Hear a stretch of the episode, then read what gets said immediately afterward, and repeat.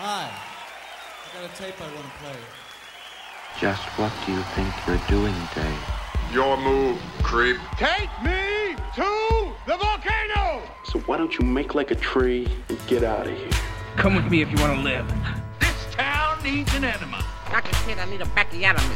Yes, that's a human ear, all right. I got a bad feeling about this. So it's come to this, where, uh, or I guess we can't really quite get over how good 2021 was for movies, right? We're still stuck in. I cannot get over bit. how good 2021 is. Well, I'm. I'm. I, it's my fault. I'm catching up to You where are- you were. I'm the one going to movies every week, and somebody has a baby. Yeah, I'm still the sicko seeing Nightmare Alley in, in every color it gets shown in. it's yeah. It's on me. I'm Charlie. I'm Eric. this is a movie podcast. I finally saw one of the great movies of 2021, Nightmare Alley. I feel like we've said one of the great movies of 2021 about like 15 to 20 different movies. it's starting to feel not fair. I don't think I think we're kind of harsh judges too. I feel like I'm I could be pretty quick to call out a movie's flaws, and yet 2021 is a movie with a pretty deep top 20. Yeah. for me. It's uh, everything's been good so far. And Nightmare. Alley is this incredible story that I saw of, of all times at Christmas. Yeah, a What nice a Christmas family Christmas flick. movie. Yeah, My family always goes to movies on Christmas, and I thank God I saw this movie like a couple days before, not with my family, oh yeah. because this would have bummed the room out.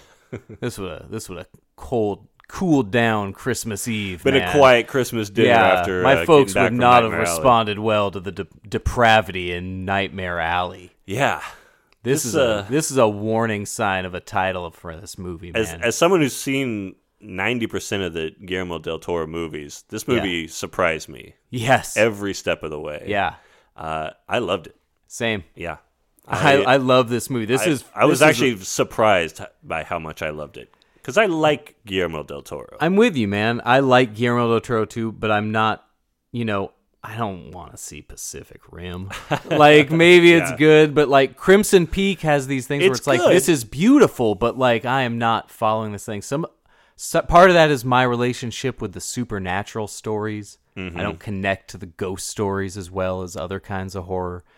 And he does a lot of supernatural. Was- and this was not. I was just thinking today because I, I watched this movie a week ago, rewatched it last night, and Yeah. then today I was like, "There's no actual supernatural shit in this movie. This might be the first for Del Toro." What's great is going into this movie for the first time, you're expecting it to be supernatural. And so when Bradley Cooper starts developing his mentalist act, you don't totally know if this is a movie about a guy with like powers. right? You know, because it's Guillermo del Toro, right? Not everything is as it seems. So the surprise of it being like a straight movie Mm-hmm. about one man's unfortunate arc is this like revelation of like, oh, this is great. This is the most I've loved. Uh, Oh yeah, Del Toro, I, I this, think like, for me, honestly, easily the most I've loved Del Toro. It's got for me the best acting he's been able to get out of actors. yeah. Uh, I've always loved his production design and, and the look of his movies, This- but this was just beyond anything else. This combines all of the best stuff that he has done. Yeah. All of the best acting. The cast is incredible. I mean, there's a lot of people with just two, three scene roles, and everybody gets these great moments. Like, I can see why people were flocking to sign up Yeah. to this thing, right? He's got some heavy hitters in this movie. this I is mean, a huge cast. for for uh you know a Hollywood movie in 2021. He's got your Bradley Coopers. yeah, William Willem Dafoe, Ron, Per- Ron. He got Perlman. He got- Del he got Toro got Perlman. Got for another one. Yeah, he got Perlman. You got uh, Jenkins for another No role. Yeah. David Strathairn is a Yeah. favorite of mine. Local San Francisco guy, like an actor, right? It's great to get everybody gets to be a character. Some very sad characters. Richard Jenkins, Mary Steenburgen, like Oh, I know. sad. When she showed up, I was like, really? We even yeah, got Steenburgen. Mary Steenburgen's like the cutest woman, right? Go listen to our Time After Time podcast Yeah, to just definitely. see us just like swoon over Mary Steenburgen. She's so great, and this is such a like everybody in this movie just gets a scene where they show you what they are as an actor. Mm. This is a actor's movie. Yeah, so many great scenes where you, people are just.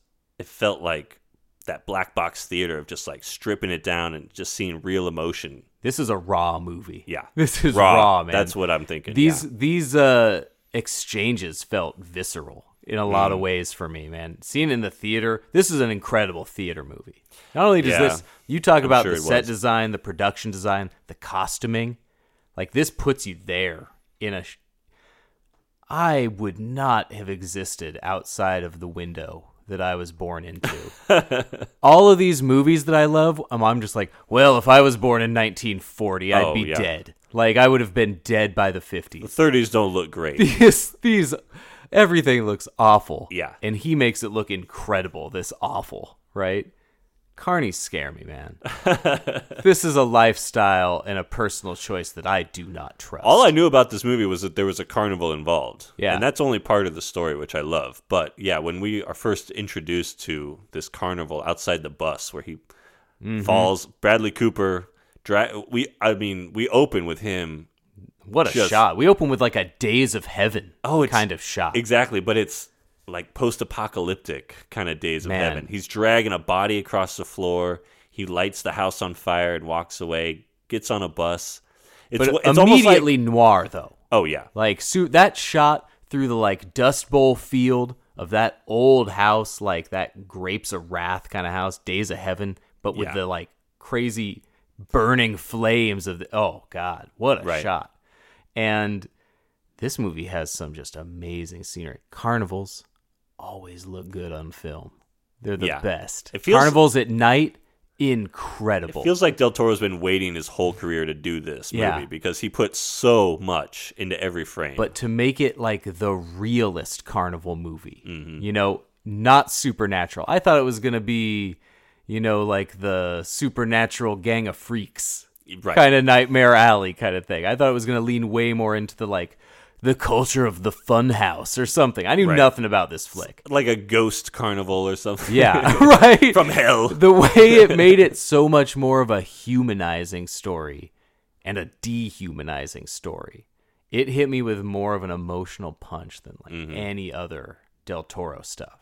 I really connected Oh, yeah. with this. I totally agree. Yeah, that's the This thing. This was I- a deep story. I feel like with me and Del Toro, it, I love the creatures and the designs, and but I I just there's always a distance between The me world- and the characters. The And- world and the fantasy and all the the characters he created for Hellboy 2 right are right. amazing. Hellboy 2 is a great fantasy movie that of course doesn't seem anywhere near as seen as the first Hellboy. Sure. That's he has plenty of achievements. It's got its fans, so yeah. Mimic, Cronos, like these are important cool movies. Yeah. But they don't I don't always connect with all of his stuff, but I always like his ideas. I like what he goes for. Yeah, and I almost feel like I, I, I before this movie, I've liked his more kind of action oriented Okay. Hellboy, Blade Two. I mean, Shape of Water was a nice, touching story that about you know uh, inter interspecies sex. It was uh, it's a great story if you if you want to be introduced to a character through her masturbation egg timer routine in there the were opening some very tender performances in that But in the And first six- totally different, beautiful Richard Yeah, yeah, Jenkins yeah. performance. Oh, yeah, yeah. Than the broken, evil, Evil. performance that Yeah. he gives in this movie. I think this was just this perfect storm of a great story for Del Toro specifically to adapt. yeah, Like this is a great complementary story for what he's good at. this is right up his nightmare alley. and some incredible choices for acting and a willingness of actors to fill small but important roles. And this is a great this stuff. ensemble piece. Yeah, yeah. It's a story of one man's arc, but a perfect ensemble piece. One that really holds up multiple times. There's new scenes. Mm-hmm. You notice the costuming is incredible. There's so many background characters. It really is sets so such a time. much going on. Yeah. especially in this opening hour of him at the carnival. Yeah. There's so many scenes where with 50 extras watching a show, and every extra has been given a specific direction of how to react to a a sideshow.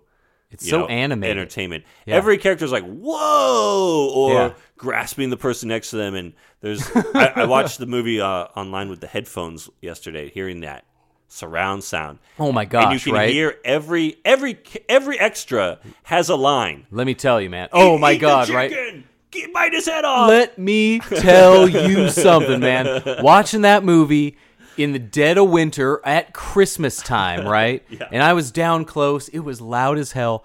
I have never been more shaken in the last month of seeing that movie than in the first geek scene and during Six minutes You are in. in the middle of some of these scenes, and yeah, you are in this world. Yeah. And you are there.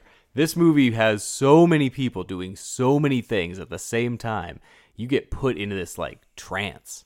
yeah, Man, this it- movie can put you in the middle of a scene. I, I think I was put under that trance. Yeah, because I was just like, I'm. I can feel the straw, right? Like you can smell Yeah, man. the carnival. This this movie just it was so evocative of every just dirty part of this. Yeah. And this movie has like the definitive movie that'll get you to cross geeking off your Oh my list God. of like potential careers. Now I'd heard of geeking.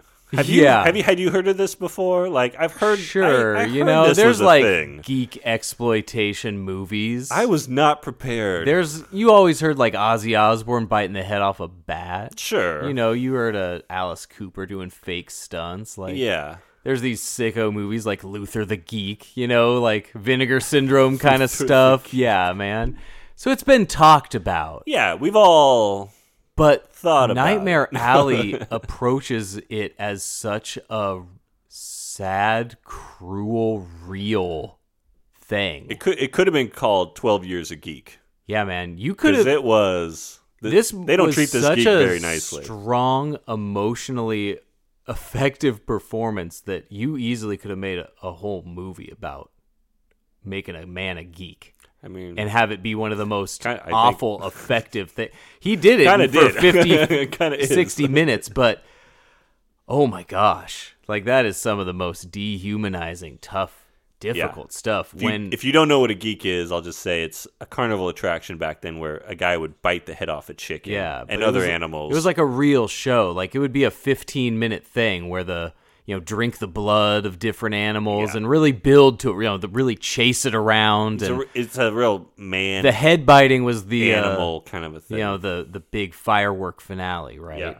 With a bunch of God, but just the vision of a bunch of people paying fifty cents to look look down on another person, right? Yeah. it's just a sick, depraved Well, thing, this- right? What's so great is that this movie has so many moments of Willem Dafoe as the carny Yeah, explaining geeking and explaining the carnival and just how people will pay money to feel better about themselves and Yeah. look down on others and there's such a jaded like harsh viewpoint of the world in this movie yeah. There's a was really shocked me This really felt like it had a lot of attitudes of like that rebel era cinema from like the late 60s, early 70s, where you can really show kind of a depraved underbelly of America for the first time, like post code kind of thing, right? Like a movie like uh, They Shoot Horses, don't they? Where these people are Don't just they? like, Yeah. uh, you know, poor people are putting on shows for rich people, you know, by dancing themselves to death, right? Like just being worked but like animals, right? Just for the amusement. And God, it's a bad like like I said, man, I I've been picked up in a van and who knows, would have been indoctrinated in a cult without knowing it. I, Could've this been felt like the shanghaied. w- fucking Wild West in 1941 It's- for all I knew. amazing to think that that was an actual thing Yeah, Like, man, that be- was within because my my grandfather was in his 20s in these years. This is That's not a- too recent. this geek is not a guy that just like pretends to drink animal blood. It's Yeah. like a guy that they've drugged and they beat and they keep in a cage. Yeah. And they bring him out for shows. They treat a man. It's like one of those movies, like a man called Horse, man, where if you treat a man enough like an animal, yeah. what what'll he do? You know, to survive, right?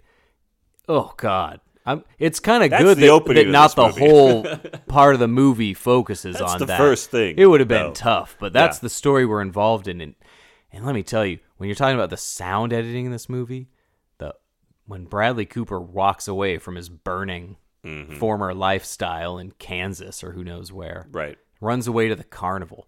God, I couldn't imagine running away to the carnival. I can't imagine trusting anybody that ran off to the carnival.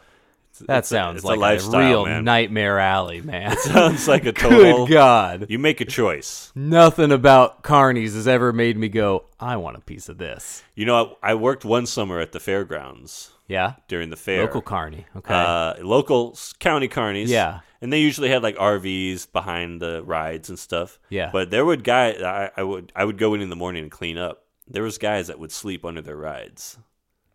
there you go. This is 1998. Yeah.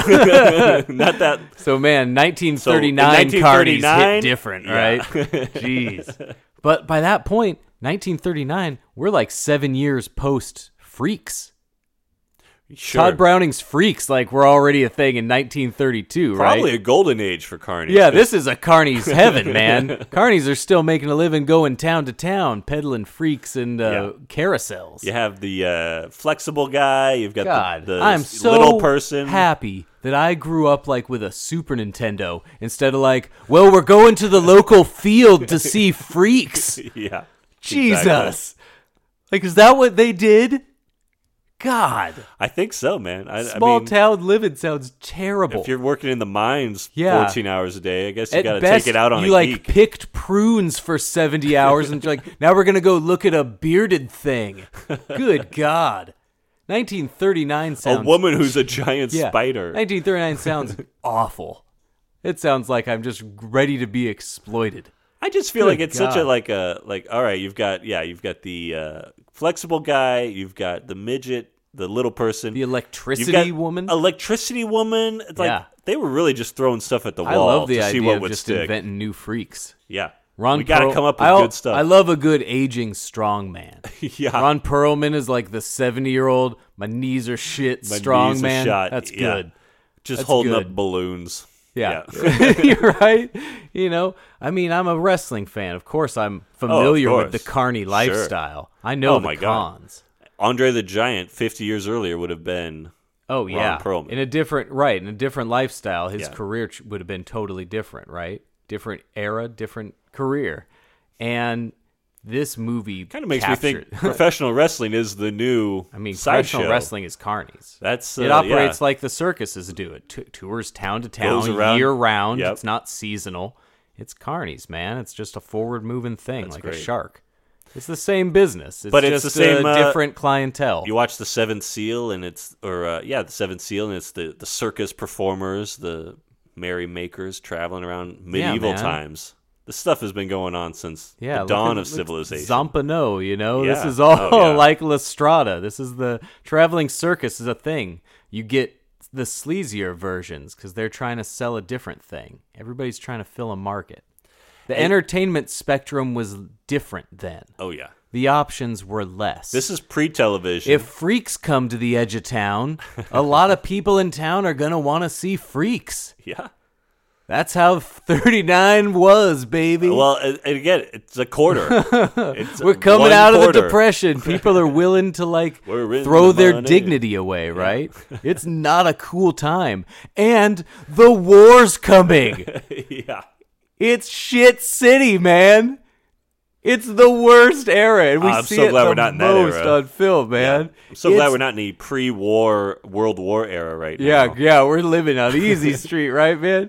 But oh my god, The one thing I learned from this movie: Hitler invaded Poland two years before we got into shit. we let that stuff happen in Europe for Two two, years. years. before we did anything. people in Nightmare Alley don't know what kind of problems are on the horizon. You think it's bad for Oh, I bums now, man? Woof. Let me tell you, I love that about this movie. Yeah. I love how every reveal is like, "Oh, this is much worse than you thought Yeah, it was going to be." It's pretty unfair. oh, this is darker than you thought it was going to be. Yeah. every reveal, so cool. Yeah, man. It does not. it. It. does not feel the need to offer any kind of sun. Like it lets you Yeah. know, like that not everybody's going to be trusted, and and greed can make people do a lot of things. And I like there's no supernatural things to it, and Right. that makes it so much more of a powerful mind fuck movie.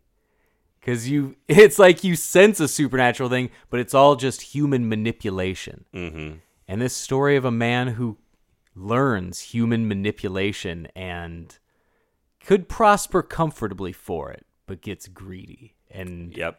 and falls. And you know, who's warned his whole career that this is a bad route and just keeps running through those red lights. Yeah. Until it, co- you know, it's a powerful story. And let me tell you, of all these recent two and a half hour movies, this is one of the most engrossing two and a half hours. I- this did not feel like a two and a half I kept movie. thinking they're rushing this. Yes. slow down. Yeah. I wanted more. I wanted the I three wanted to be cut. in this. Yeah, I wanted to be even more in this awful, awful backstabbing scene. We do get to spend an hour, scene. an hour in the carnival where Bradley Cooper goes from making a dollar overnight for hauling, you know, tents around, Yeah. to becoming the, the mentalist, and then we get an hour the, of the him. rise of Bradley Cooper as kind of being yeah, kind of taken under the wing by the nicer carnies, right? Being led into this private lifestyle where we don't question your past. yeah. You know, we're all nice. here for a reason. yeah. kind of community, right? You're not, yeah, you're not a great like upstanding citizen if you're Yeah, also joining the carny at midnight. Yeah, if you're running away, if you're following a a guy dollar. from like a bus station and t- sneaking into the carny and kind of acting like you belong, but but this movie, some performances, man, some of the roles we get through. It, I am so shocked that this wasn't like a supporting actor Oscar for Dafoe.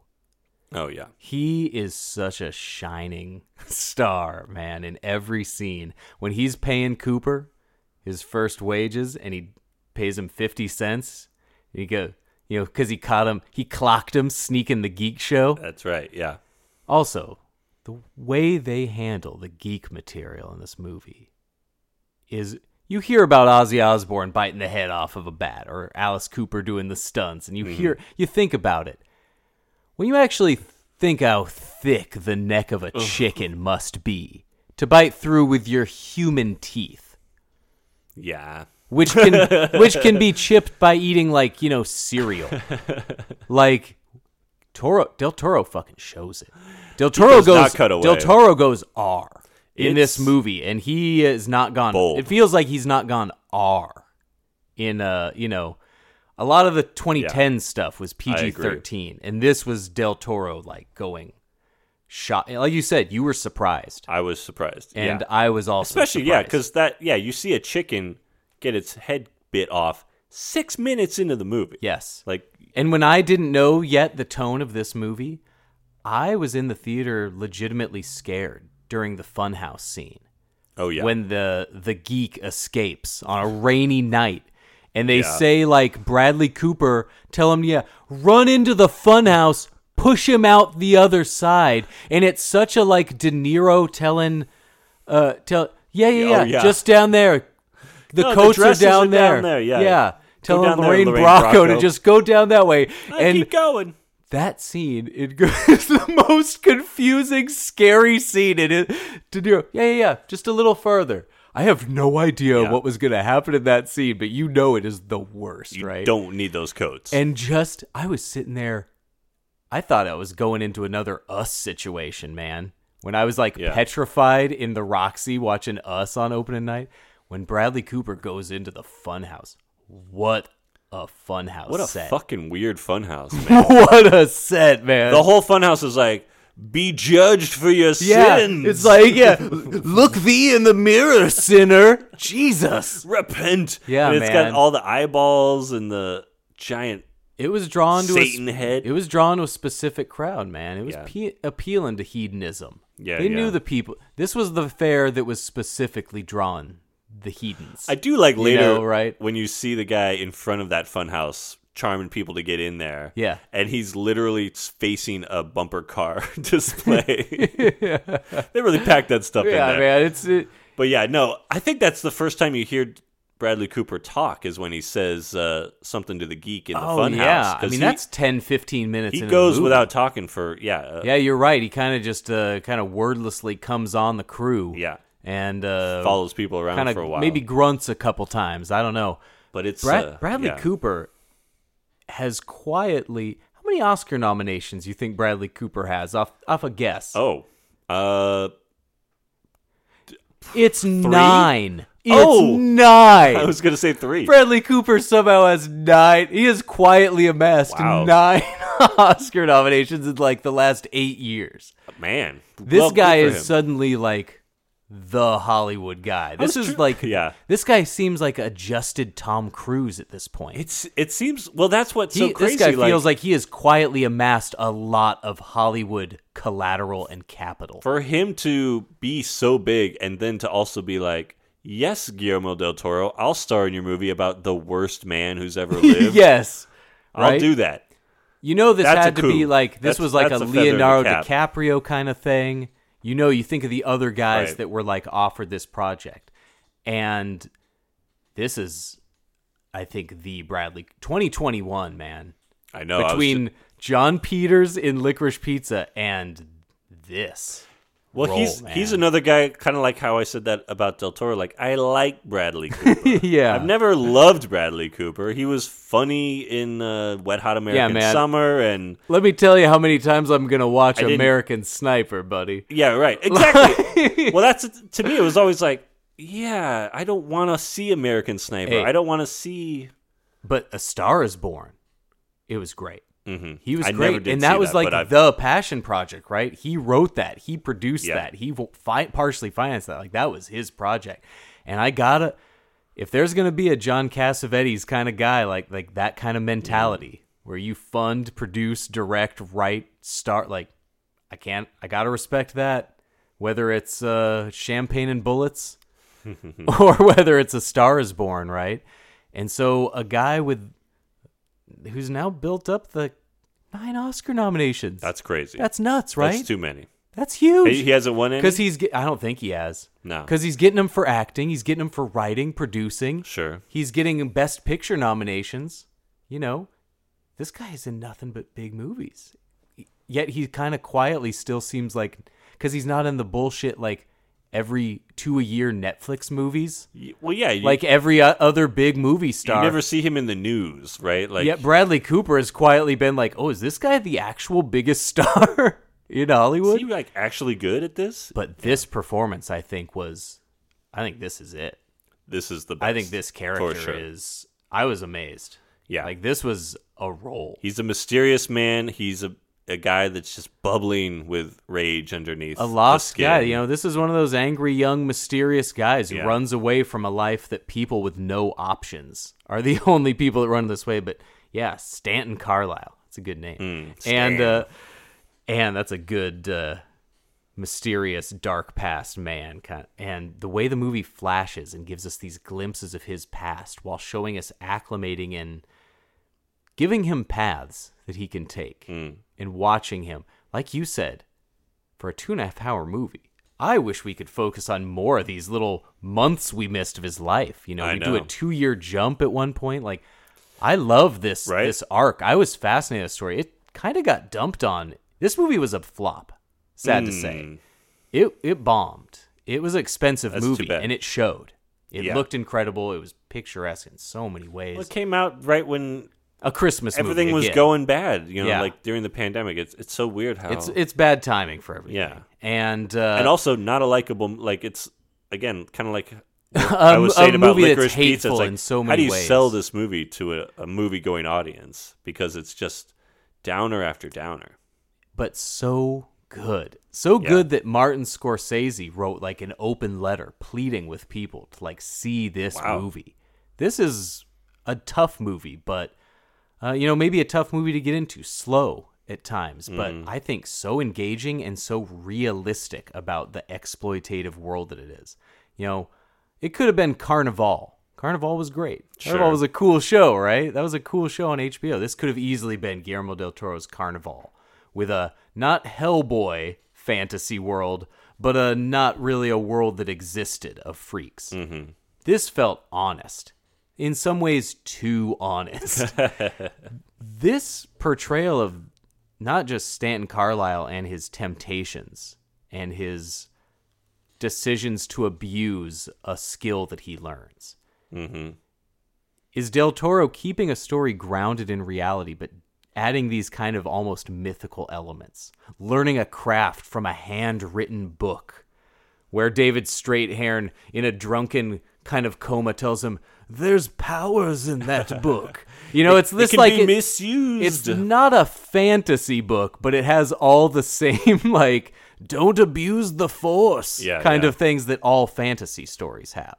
But it's grounded in this too vivid realism. It's, uh, unflattering realism. Well, it's also people who, yeah, who pretend to be mystical, then buying into their own bullshit. That kind of idea Yes. of when you think you actually do have the power, when and you can manipulate things that are when when I keep saying that all of these great actors this movie keep getting these different moments to shine.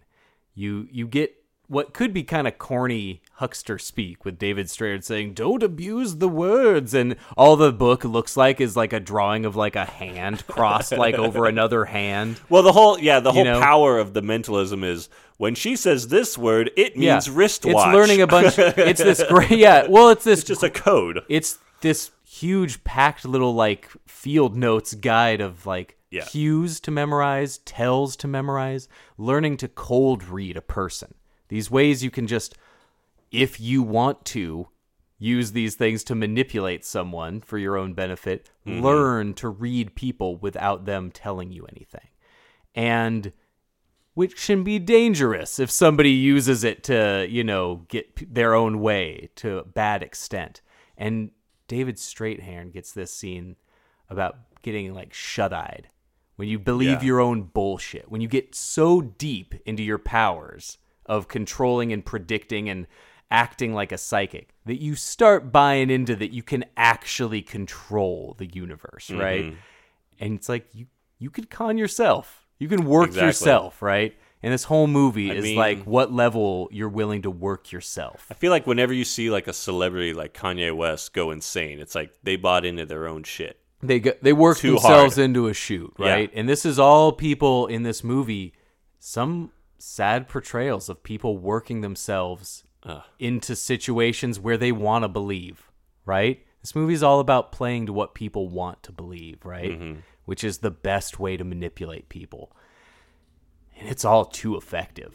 With the with the acting in this movie and the humanity brought to what could have been Eli Roth gross out shit, right? Yeah. Can you imagine an Eli Roth geek movie?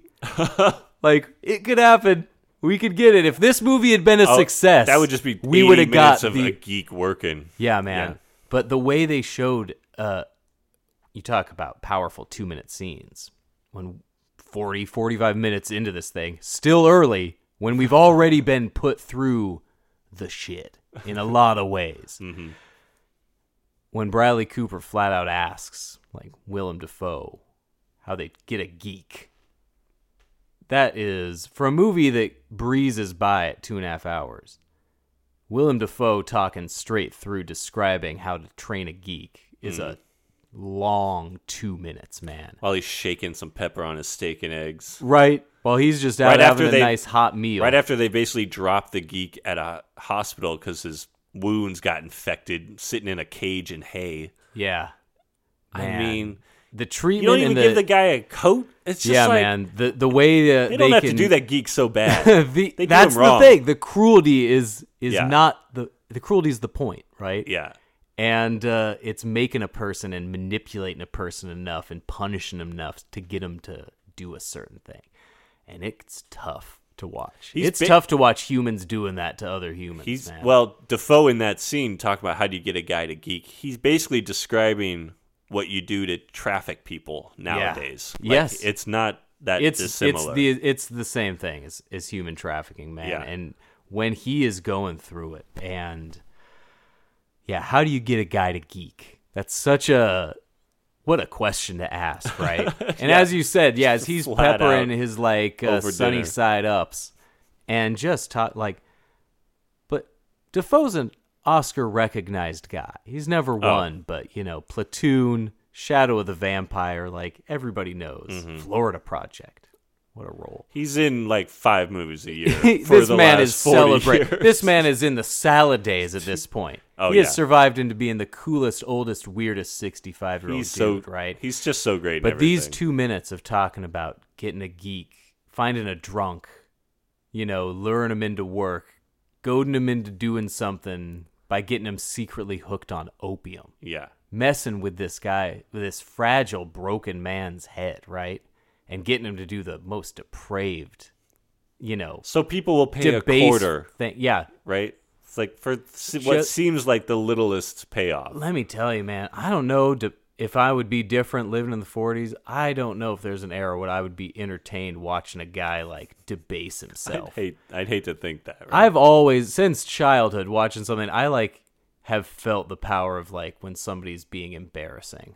you know, you feel Oh, that yeah, for yeah, yeah. yourself, right? I don't like that. Feeling. And this is a movie that actually, while not being fully exploitative, really does take on a sympathetic and uh, empathetic view of, man, just a guy in the wrong place at the wrong time. well, yeah, Just a human that got exploited by a guy who's willing to do that. you do even get Bradley Cooper, even the guy who's buried a body at the beginning of this movie, Yeah. being just like, poor, I like- poor soul. I like, that we got at least feels for that. I like guy. we got an hour of Bradley Cooper actually seeming like he was caring about some people. Mm-hmm. He was taken to David Strathairn.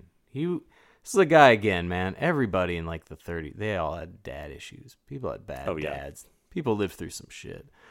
And some people, uh, you know, make their dad freeze to death on purpose and then burn him alive. I don't know. Like we're all like we've all have different relationships with our dads. But no, Sure. Some of But- us, yeah. some of us have to flee to than the circus life after we kill him. But uh, the way he immediately kind of connects time. with these, like the lighter side of the carnies, Mm-hmm. aside from Ron Perlman threatening him to pound him with his five pound fist, David Love has that. this. You've been bumping gums with Molly a little too much. Yeah, I man. love all the dialogue and this the the sayings and oh yeah, everything's Jake over here. That's Mm-hmm. yeah, not baby. a say. That was yeah, never baby. a say. Yeah, we're getting it. But bumping gums was so good. You've been Perl- bumping Perlman gums. has a good look. Perlman is always well. But yeah, Dafoe just being like he'll geek. He'll geek. he'll. God, that's chilling, man. Oh yeah. Oh, there's geek so stuff- many chilling lines. Yeah. When we meet Ezra, the bad guy Jenkins, and he's doing the lie detector test, he Yeah. goes, "We get our fair share of snake charmers. We deal with them." You know, it's really Like interesting. what? real interesting. I love how The you threats. said the bad guy, and Yeah. it immediately made me think that this movie's got like six, seven mean, bad guys. There's man. not too many good guys. no There's man. This good- is just eh, like a ladies. level of bad guy, and how much you're willing to. It's all when it when you get to grifting, right, man? Yeah. you're already this level of distrust, and it's just a matter of how much you want to like rip off your fellow man It's right for it's- your own for your own scraping Oh, yeah. along and this movie shows how that depravity soaks through to every level on up to the richest man in buffalo It's just people hurting other people. Just Yeah, man. society like eating on itself, feeding on itself. and it, i think it does a good job of the people like willem dafoe who are flat out unfucking bothered about the people they hurt they are Yeah. clear to show him in i mean this scene Never he's cop describing about in detail about this is not the first time he's broken a geek man oh yeah. this who knows this this movie doesn't ask but you know this man's been doing this act since the 20s Well, and you know, in the late 30s, he's probably like, "Yeah, you can't properly geek a guy anymore." You know, they, Yeah, the right. Cops will get you for. He's such like, a- what yeah, did he right. do 20 years ago? oh man yeah Jeez. that them were the good days of geeking right this is a slime man I was getting such a strong like Moe Szyslak. Oh man, this is a Dafoe. Moe Szyslak. Like, they don't With let you use that anymore. if they drew Mo in the 30s, man, he would have that same shitty John Waters That's- mustache. so- The, It's like the Dafoe mustache work has been a the greatest Oh. con- contribution to an acting in the 40 years now. The Bobby Peru was, mustache. dude. I was gonna say also strong Bobby Peru vibes off of this. a Dafoe career character. of great, awful, mean mustaches, untrustworthy mustaches. Oh, man. Dafoe is one of the most untrusty mugs. He is the most Szyslak of men. I like to think it like he's just he's a nice guy at home. He's got I hope he's like a chill dude who's like listens to the dead. But every like two years, like- he's like starts growing that thin mustache, and his wife's like, "Oh no, what Yeah, are you doing? what are you doing?" What movie are you in now?" He's like, "Are you going to be in You're another ejaculate Antichrist?" blood again, are you? you aren't doing it, are you? That does Well, at like least you're not doing the full beard say, man, lighthouse too. Maybe it's like, oh God, man, what depraved shit are you doing this year, right? What awful What- like what are you growing your beard villain, for right? now? Oh man, the way he, uh, all right, of- official cool guy move though for Cooper, full frontal, just like Dafoe, Dafoe and Antichrist. I think it's undeniable, right? Cooper crossed the line, right? All the cool Is that in the bath scene? yeah, right. Where he takes a bath Also, a 2021 year of the hand job in movies. It's making a big comeback. hand job is an insane 2021 comeback. I I mean, you. T- That's great. That's funny. I mean, all the best movies, right? It was HJ you City up- in are you- 2021. are you no, no, no. your hand job Seriously. list now? No, Licorice Pizza. There's like two different scenes talking about like hand jobs, right? Mm-hmm, Titane had awful hand stuff. Like French Dispatch had weird like unspoken Oh, I- hand stuff, Now I gotta watch that. right? Like Green Knight had some hand oh stuff, right? yeah. we got some red, green sash or yellow sash. It's like half of my top ten is filled with like hand job scenes. I wonder if like Toni Collette's on the set of Nightmare Alley. Like I I'm- I, keep- hear they're doing a hand job scene For the over on last two Knight years, too, I've been know? like, "There's no sex in movies. Like everybody's just jerking off like constantly in these things." This has been insane. But I don't know what I am era. talking about anymore. But you think about just all the, the actors that we love that are like all the cool guy full frontal man, Forster, Keitel. You Got to do it. right? Fucking Robin Williams. Why not? Robin Williams. Wait. co- Robin Williams is doing like multiple full frontal scenes, oh, man. shit. What a cool dude. What Fisher King? Fisher King. Yeah. Just running around immedi- I naked, man. immediately knew Hairiest dude ever. Not Awakenings. Let's see. it's running around naked. Yeah. And wild hogs, man. They're all showing it. They're all going hog, man. That's what that's didn't- what the movie's about. Didn't Eastwood do Full Frontal and Cry Macho last year? Did he? yeah, man. Do the full Mr. Burns like 90 year old. Do it, man. That's a cool line. Keitel's like the two timers club. Are you kidding me?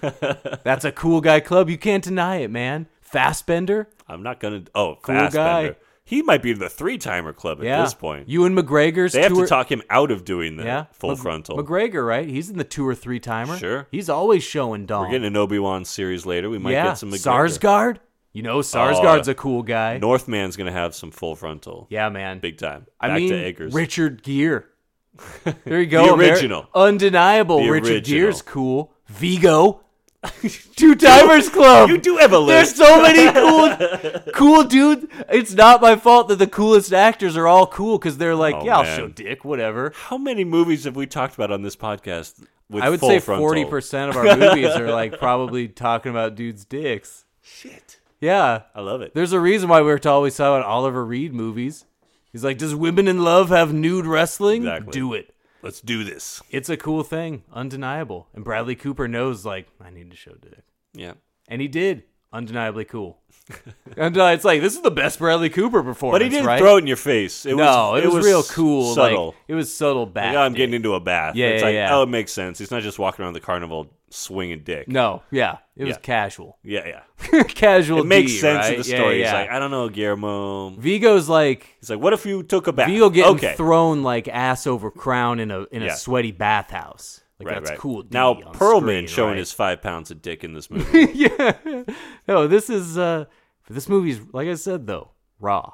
You know, kind of unflinching look at this kind of thing. Could have been more exploitative, wasn't in your face about other things, but it had that vibe of I mentioned Viggo. Think of the violence that's in Eastern Promises or A History of Violence. You know, a guy getting a coffee pot smashed in his mm-hmm. face. You know, that happens in action movies all the time. But seeing a guy with like a dozen tiny shards of glass in his eye and nose and lips. You know, like, oh yeah, yeah, yeah, yeah. That's sick. Yeah. That's a thing that would happen. this huh? movie hits you with a few of those. This moments. movie has those realistic flashes of violence that are so just boom like oh, shots, Oh, yeah. right? We keep saying a surprise. This movie has when you have the power to shock and offend almost. I, it made me jump the second time I watched it. Like Yeah, I man. knew exactly what was going to happen. Yeah. And when, you know, spoiler alert, Mary Steenburgen shoots her Oh husband and herself in the eye, and you see the yeah. flash of the gun go off as it pops. Holy cow! after we like after this movie kind of seems like this is going to be the story of the geek, which you know that is our I guess our big Mm-hmm. lead-in to wrap it. around, We get right? to it. Once they drop the geek off after like, well, he's no good. We've beat him into a practical non-existence. Yeah. his life is over. We're done with him. He is now unrecoverable as a man. We'll dump him. But I like that the movie spent 45 minutes at least showing a little human side to Cooper before his power got a little out of control. before he. it- It's it's about his like ego too. Like Uh-huh. he thinks he's better than everything. yeah. Like he makes it clear. He says it It's flat always out. the I'm guy bet- who's it's- setting I'm out better to than prove this. themselves. You're better than this. Yeah. Uh, he is. I don't know. it can be It's- it's dangerous that hubris when they get the there's a hubris to hubris. it that also feels like a theme of classic film noir. Oh yeah, big time. the hubris and thinking that they're going to be the guy that gets away with it and Mm-hmm. pushing it too far. That feeling of hubris is in like the best of those 40s noirs, right? big time. And this movie got that. And I think Bradley Cooper's a good guy to capture that kind of feeling of a guy who develops a legitimate skill. You know, we see that on. I'm TV. ca- I'm captivated when I watch him in this movie doing Same. his mentalism work. Yeah, he he he takes uh, Rooney Mara right. Yeah, they run as away Molly. from the circus They together. The the electricity start girl. doing their own When you two-man see show. him after he's kind of mentoring with David Strathairn, right, his new father figure, Mm-hmm. and we see him use these kind of tells and observations. We see him use them in action when the cops come down one night to shut down the geek show. Mm-hmm. Also, like the portrayal that the geek show at this point was like, a, all right, no. Even society is officially like, Oh, you yeah. have to do that on the edges. This it's is- illegal. It's illegal. They're It's keeping a guy in a cage. It's viewed by sickos, but it's illegal to view. It'd be the same as if I found out you went to cockfights. oh, totally. I've known men who have roosters. I don't know the lifestyle, and I'd be shocked to see it. Mm-hmm. I wouldn't watch it. But I know it exists in our area.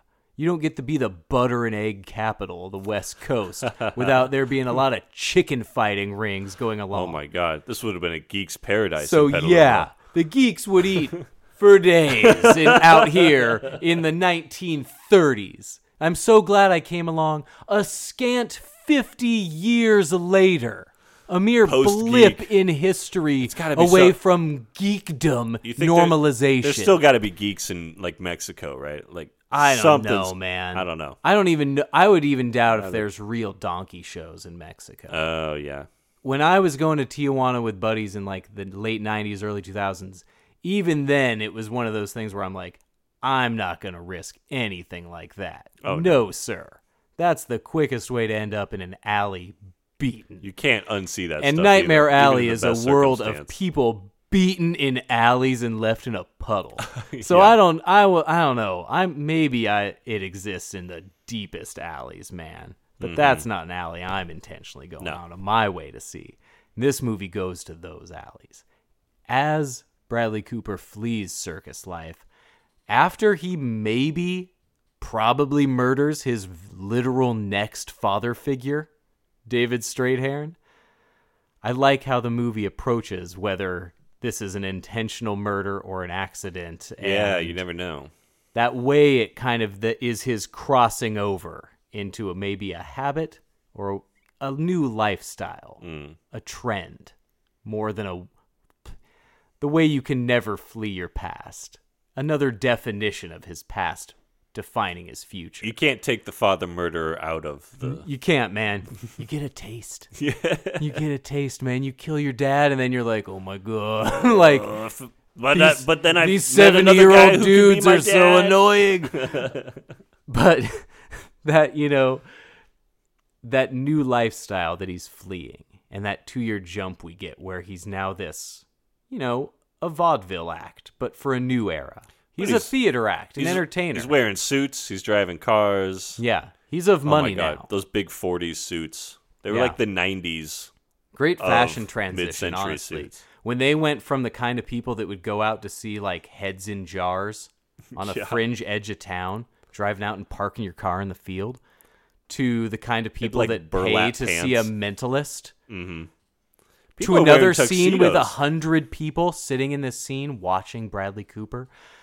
You know, we got that run of movies about like magicians in the 2000s to Yeah. various degrees of success. This felt like that the transition into that same vibe where it's like, oh god, Del Toro could also that that's that same world. It's adjacent to his kind of universe. Mm-hmm. So seeing him do a straight non-supernatural version, but always until the tipping point making you think maybe he does have more than a gift. It almost felt like Michael Haneke. Feels like a guy I bring up enough to just get under your skin. We both But, yeah, uh, do. That way that it blatantly shows you what the con is and then still tricks you into the con. It's straight up telling you the plot of the movie is going to be like, look, once you read this book, the one rule is to not believe that it's real. Mm-hmm. And then within like 20 minutes of Bradley Cooper, you're just like, he's buying into this shit fast. well, yeah, the, It's ego, like you said. it made me think a lot of David Mamet too. yes. House of Games and Oh, things of that nature of, of con men. Just the, it- the whole second act of this movie is just like a con man. I wanted Ricky Jay at- to show up in this carnival Yeah. so bad, and right? you know he's a con man as as you're watching the movie, and you still are impressed when he guesses what's in the handbag, right? Dude. Like you're still like, okay, wait a minute, how did he know that? I am such a mark oh, for Oh, yeah. con man movies. I love, Love the 'em. scheming. I love the setup of the scheme. I love the explaining I of the like scheme. I love the I love the scheming. I love it so much. I love Yeah. when a plan comes together and falls apart. I love it. When this turned into more of a depraved con man story and I couldn't I still couldn't trust anyone. It's a movie about grifters and just a, again, it's the level of clientele. It's Yeah, the yeah. level of the grift. It the only thing that changes is what people is how you class it up differently to charge more for it. It's how you charge how much you think you can charge. And if you set the market, suddenly you're making 5 grand a night doing two shows, right? mm-hmm. it's a cool jump forward. So I get Oh, why we didn't see. I like the sharp change into him suddenly working this grift to the elites. Yeah, as much as I like the carnival stuff, I didn't necessarily miss it. Yeah. when he suddenly gets into this, you know, in- It's it's I- a he's- different world that we New jump York, into. or is in Buffalo or something. It's upstate New York. Yeah, it's up in the Buffalo. Yeah. So, uh, but yeah, it's like suddenly we're dropped into this Art Deco city, and he's in these lounges and hotels. And then even when a few of the carnival characters come back in a Yeah. mid scene, I'm always I, I almost was like, eh, get, no, get out of here. we're, we're on to something else now. You know, it it's that one thing where you see uh, all the old friends show up. Yeah. The guy's old life that he's this guy's been running away from things. And he's like kind of got out and got a good thing going and even then He doesn't want to be reminded. I of think that that's an past. important scene because you know we saw his humanity even with cruelty to the geek. The Yeah. movie lays out the themes of this movie so clearly. He's the only guy who's nice to the geek, Mhm. but he's also mean. To, he also clubs him. Initially, he assists in dumping. You know, he's not helping the guy out. He's kind of like he's like slipping him a cigarette before the next beating. He feels bad for him, but he's there's a coldness But he's between him and yeah. everyone else in, And- in general. when he's having like what turns into you know that trip from him kind of being like coming home seeing these old carnies ron perlman toni collette like okay kind of wanted to put my feet up this evening Yeah. but then that little cut forward to them clearly five hours later enjoying each other's old friend company bradley cooper plays it with this right amount of distance where you can kind of feel him working a con on these people he's working Yeah. a character he's saying words that are more practiced. You get the sense that nothing he's saying is by accident. He's making them feel a certain way about what they say to him. But isn't that like how you are around your work buddies? You know, it's like you, True. You know, like are you you really your real self around anyone? I mean, I think that's what is The- the- such a great connection to this movie. Yeah. Is nobody's like, if you had a, a flat out shitty night for whatever reason, you are never at Wednesday at work when somebody's You show up and asking- five people yeah, man, house. and they're just like, "What's up?" and you're just like, diarrhea. Like nobody, no. Like there's a certain wall we all just put up for society's Well, yeah, sake, yeah. right, How, man? Are, how are you? Tired. You just tell people you're tired instead of telling them how you really are. Yeah, kind of a thing. and so yeah, but it's showing these layers of walls that humans could put off, and that insular layer that you can kind of back yourself away from to allow yourself to treat people a certain way. Hmm. And Bradley Cooper's acting as it evolves through this movie really shows how his how he views other people. Where he seems like someone who can actually like function as a community and then as he more becomes focused and blinders on and about himself, you see what he's willing to do. And it's surprising. And Well, his the way he yeah. keeps playing that descent. You know, it's like a Klaus Kinski kind of But it's almost like he has these certain rules for himself, Uh-huh. like to not get too close to anyone, right? Yes. And drinking is one of those rules. Not drinking. He never drinks, never touches the stuff. And then The drink, the drinking was one thing that felt a li- like almost too rushed in this. The way they treated his. Well, sudden focus on drinking. avoiding booze to his first sip of alcohol to suddenly being like Johnny Cocaine Yeah. for the stuff, right? Just like I gotta get my taste. Well, that's it really that's where the jump forwards kind of don't benefit. Is there's certain things that are more intimate. I think yeah. By the time you decline. by the time you get halfway through this movie and it's already been an hour and a half, yeah. and then you're meeting Cate Blanchett as this psychiatrist, is at least an hour deep into this before we even see and he's her. and he gets into these schemes where he's starting to scheme rich people, and then he meets Ezra, Yeah. Richard Jenkins. I was like, this the whole Jenkins thing to me felt too rushed because I just wanted to see more of him. Yeah. But like Jenkins basically hires him to bring back to His- life someone he used to his know. His mental powers become such that he is now uh, uh He's now telling people a mentalist for the dead. Is Yeah. a is a career opportunity grift that even he didn't see coming. it gets into that kind of psychic medium And stuff you, where you think how that kind of stuff exists today. Yeah. Our biggest Oh, it- venue it in town, does. the you know, the LBC runs whatever medium is the next John biggest Edward guy. comes in. yeah. Yeah, He's yeah. played there multiple times. That's a 2500 seat venue. he's it's still a thing. He's on TV doing that stuff. Yeah, and that kind It of, still uh, exists. people with that kind of thing and you think the church of scientology the parallels to something like this where they would uh, where cate blanchett tapes every one of her therapy sessions the way scientology uses it to blackmail some of the biggest Mm-hmm. Oh boy, people right We, are now going to get shut down. i mean that's the uh, you know but that's the same kind of thing Just these kidding, societies and these the Yeah, yeah. level of the con and how deep the grift goes and what level of grift to get the bigger fish this movie is every level of fish I was, You know? I'm still trying to figure out what her motive was, though. Cate Blanchett, like she basically comes into Cooper's life I as mean, he's at the top of his mentalist game, and then she seems like she's her whole mission is to just ruin him. Yeah, And I think it's because someone hurt her in her past, Every, it's and everybody dealing with their traumas by she- exploiting their just everybody's worst lashing out at other people, and yeah, it's like I, I would I like mean, to she hear got a a, little bit more. lot of, of money she did to be deposited into her safe that she replaced with money while painting him with every inch of the crime and her as the victim. That is the one money that now uh, every person that would know where the money came from ends up erased. Yeah. So everybody has motivations, and the best thing about a con movie is I don't. I just love finding out. I love the ride. I love Yeah. it so much.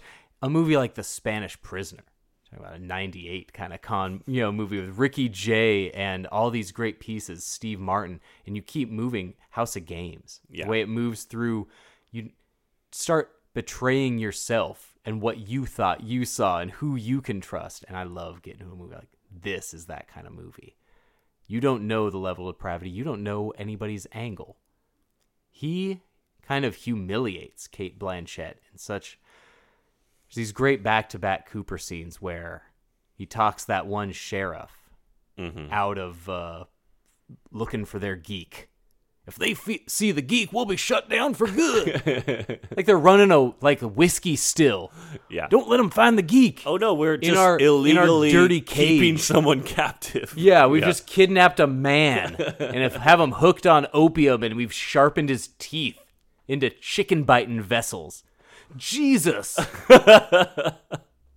and the way Bradley Cooper kind of pushes all in, and we get that methodical explanation as almost a bar story afterwards about how he's like he noticed his polio, Right. noticed the you know the cro- cross of Saint Christopher um, on his neck, and draws all these conclusions. He cold reads them based off of what he learned from Strathairn. The way the movie asks those questions about whether he killed him intentionally to get the book, to get this knowledge, or if it was just one of these bad coincidences that always follow this guy. Hmm.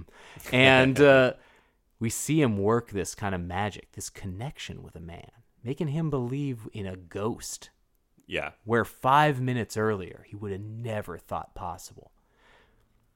To him, working these rich crowds and getting them to see the same thing, but just exploiting trauma and showing them it's no different than like Penn and Teller now. They chose to do theirs for comedy. In a less uh, advantageous role, they would Teller would be mind manipulating uh, people in subways. You know, Sure. these people understand cons inside and out. You know, Penn and Teller and Ricky Jay are not that far apart in spirit. They're the same thing. And this movie got inside that world of the con. You see the stuff, the way he plays to the elites. It's just a dressed up version of that. There's a line at the end of this movie. You said a lot of lines, a lot of scenes leave you chilling, mm-hmm. right? Chilled in this movie. Where Cate Blanchett tells him that Bradley Cooper's just an okie with straight teeth. Yeah. You know, It's a great line. so good. And it's that way of like, you're trash. You know that, right? you just dressed it up differently, right? You're lucky that you you had one little thing that allowed you to get out and land on your feet. One little piece He's of easy on the privilege that you exploited, right? Yeah. and him playing to these elites and the way he has this code down to a scary level that you almost believe it has to be in on a trick. Are he and Cate Blanchett in on it? That theater in the round show he's putting for these people. Del Toro captures it so I good. loved it. I love that scene where he is confronted by Cate Blanchett and she asks him to find out what's in the handbag. Yeah. I just I bought it. Like knowing it's a trick, knowing it's not real. Felt so intense. When it was the gun that he predicted. yeah, I was like he didn't know. I was it like, how did purse. he do that? Yeah. What is happening in this? Yeah. The way you get that kind of sweaty, that sweaty He's good. desperation that Anthony Hopkins took to the nth degree in magic.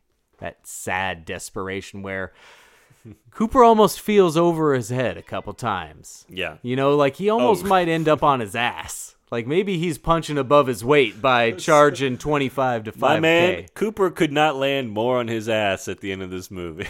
Yeah, well, yeah. If we only knew, man, what skids this That's guy what would hit, I, baby. I love the idea of this movie. Where it's like you can't, yeah, like you said earlier, like you can't outrun it.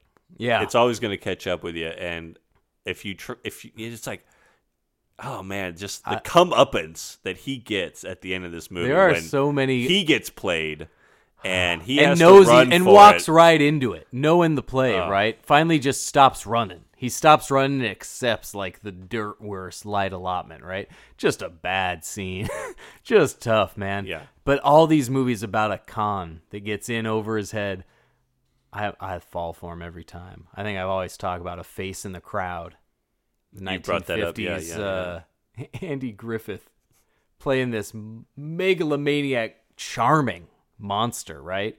The folksy hero, Lonesome Rhodes, Mm-hmm. who ends up just right back on his on his ass by biting off too much, dis- having too much disdain for the people that you think you can control. I mean, And once people start dying faster than he can run from them, man, that is some panicky final hour of this film. The, Oh, yeah. the journey that we go on is it's a lot to take on. it's uh, if it's there's a some lot. tough stuff in the first hour of this movie, the last hour of this movie has some unexpectedly rough visuals, some shocks, still some empathy, where you get a lot of and just yeah. some absolute depths, man. yeah, when you finally get to Ezra, the the Well, the the- Billionaire. the, local sh- sheriff or the local judge, where Cate Blanchett is what scouting Mm-hmm. whether Cooper's uh, abilities are real or not. They're testing him. They're trying to trick him up, figure out whether he's using codes and crack his manipulation. she's a therapist. She's a manipulator too, right? I was just it's say- different kind of It's almost like she hates Cooper because he's doing the old world version of her Right. new world. right, right, right. Like she's pushing him Every out. carny hates the carny below him. yeah. There's the carnival guys that don't have geeks that hate the fucking guys that have geek shows because they all think that they all get that rip now. Yeah. Everyone hates the guys that give them the bad rep, right? And ev- this movie shows every layer of the stink that people don't want to be associated with. And they show everybody's kind of underbelly at ev- at the billionaire level. And yeah, once he's in his Buffalo mentalist life and gets the idea to partner with this super villain therapist, this is Batman Returns shit, man. Oh my god. I was getting such Batman Returns vibes from the scene Yeah. where they're in her office at night. Fire roaring. Yeah. White snow in the blackness outside Yeah. falling. I was like, this is Because and then it Batman was like- Returns is the like, fucking noir Batman movie. It was like, wait a minute. Did Guillermo del Toro just like tell Tim Burton to go fuck himself with Yeah. big like it, this is like the bad big fish. yeah, man. Right? Like Tim Burton's Big Fish is all about like, oh, I loved my dad, the carny. He was such a nice guy. Lied like a son of a bitch. Lied like a son of a bitch. And Del played Toro's basketball "This is like, actually- a maniac. this is actually not a great story. And yeah, uh, Bradley Cooper got people to shoot themselves for money. like God, God damn. yeah. But yeah, man, Batman Returns Huge vibes, vibes. all over that back. Art yeah. Deco out of your ass in this thing. beautiful, It's almost gorgeous movie. almost too rich Yeah. visually. Like there's not Well, you know, he did like a road show thing with a black and white version. Like it Yeah. was something, you know, a Sterling Hayden kind of movie. I've read yeah, I- they I- show. I didn't see it, but I can see how that would really sing in But black like every scene where there's in the carnival, there's always 50 people, or Yeah. there's like five people eating at a table somewhere in the foreground. Yeah, man. There's a scene where Rooney Mara as Molly, right when she's like gonna leave, planning to Yeah, leave, she she, is- she eats some chocolate in her little bungalow. getting too deep into. there's the a script. there's a whole tableau of like pictures and notes and things posted on the wall that you'll never be able to see the detail No.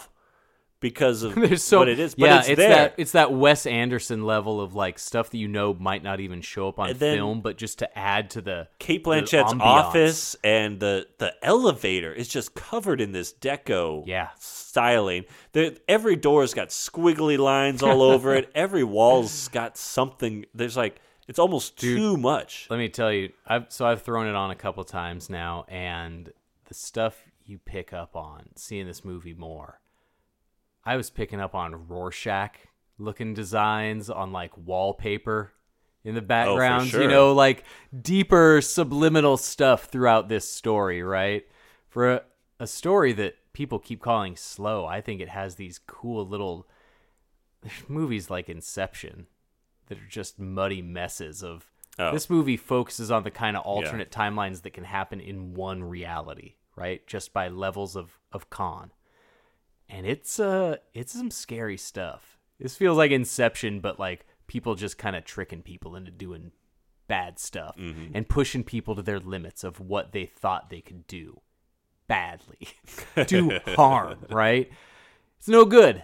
How It's low no can good, you go? right, It's, man? uh, yeah, when it's a- he starts getting this rich clientele and realizing, oh, I can do private sessions. That's where the real money is, right? It's no different Mm-hmm. than prostitution.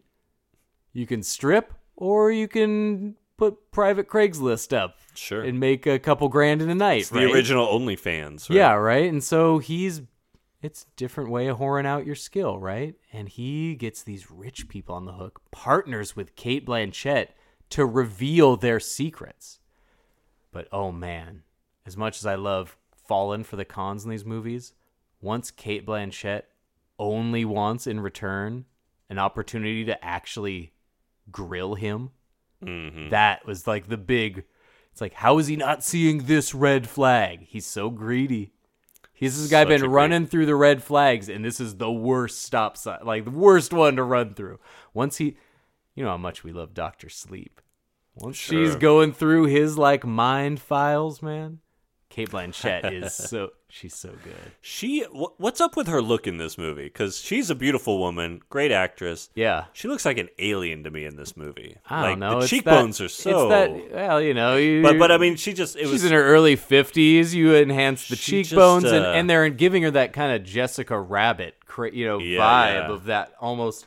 You know, it's that cartoon fantasy, but not Hellboy fantasy. These people are just characters. something right? off-putting there. I don't know. I don't know. Everyone in this movie does have just this little bit like like even Richard Jenkins has got this full beard, gray hair. that you never got that toupee that he's never had in Yeah. other things. Everyone's Rich, got Ron a bit of a Perlman's like you know officially he's like a seventy plus year old guy, so he's like an old guy that Yeah. not as buff as he Give him a used to be. bad teeth. Yeah, right. Everyone's got like yeah. Everyone's there's just yeah. Rooney Mara is, is in more of her like uh, runaway like peasant look than Well, she's in other. and her hair changes length like every scene. yeah, you know it's it doesn't glamorize these people. Although William Willem Dafoe looks great. so He pulls off such a great Moe Szyslak uncle. oh man, even uh, Tim Blake Nelson at the end. Oh God, That What a lo- look. lo- love him, man. Oh, Lord. Like I said, these people knew the world. They knew the faces. They wanted to inhabit it.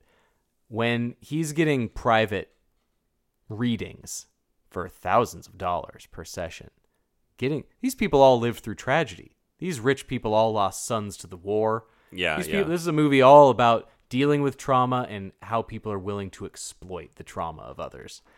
And as bad as I knew it was going, I don't think I knew it was going to a murder suicide. you did When not see he- that coming. When Bradley Cooper is so good and so convincing at so evil about telling people the thing they want to hear Mm-hmm. with no idea of what the consequences of that might be, not even considering what his powers might, what decisions his powers might lead to. Mm-hmm. but also convincing himself that he's giving them respite. Yeah, he's doing the right thing, right? Yeah, it's it's very like evangelical kind of like. no, I'm I'm. I, it's, He's uh, giving the people what they want. It's, it's the guy that say anything is like I made their lives better. Exactly. Yeah. He's justifying his actions in Yeah. any way. He's conning himself into believing he's conning them for good. for good, right? And, And- for money, yeah. I mean, Mary Steenburgen, Oscar winning actress, amazing talent, the cutest, right? She's Yeah, so yeah. great.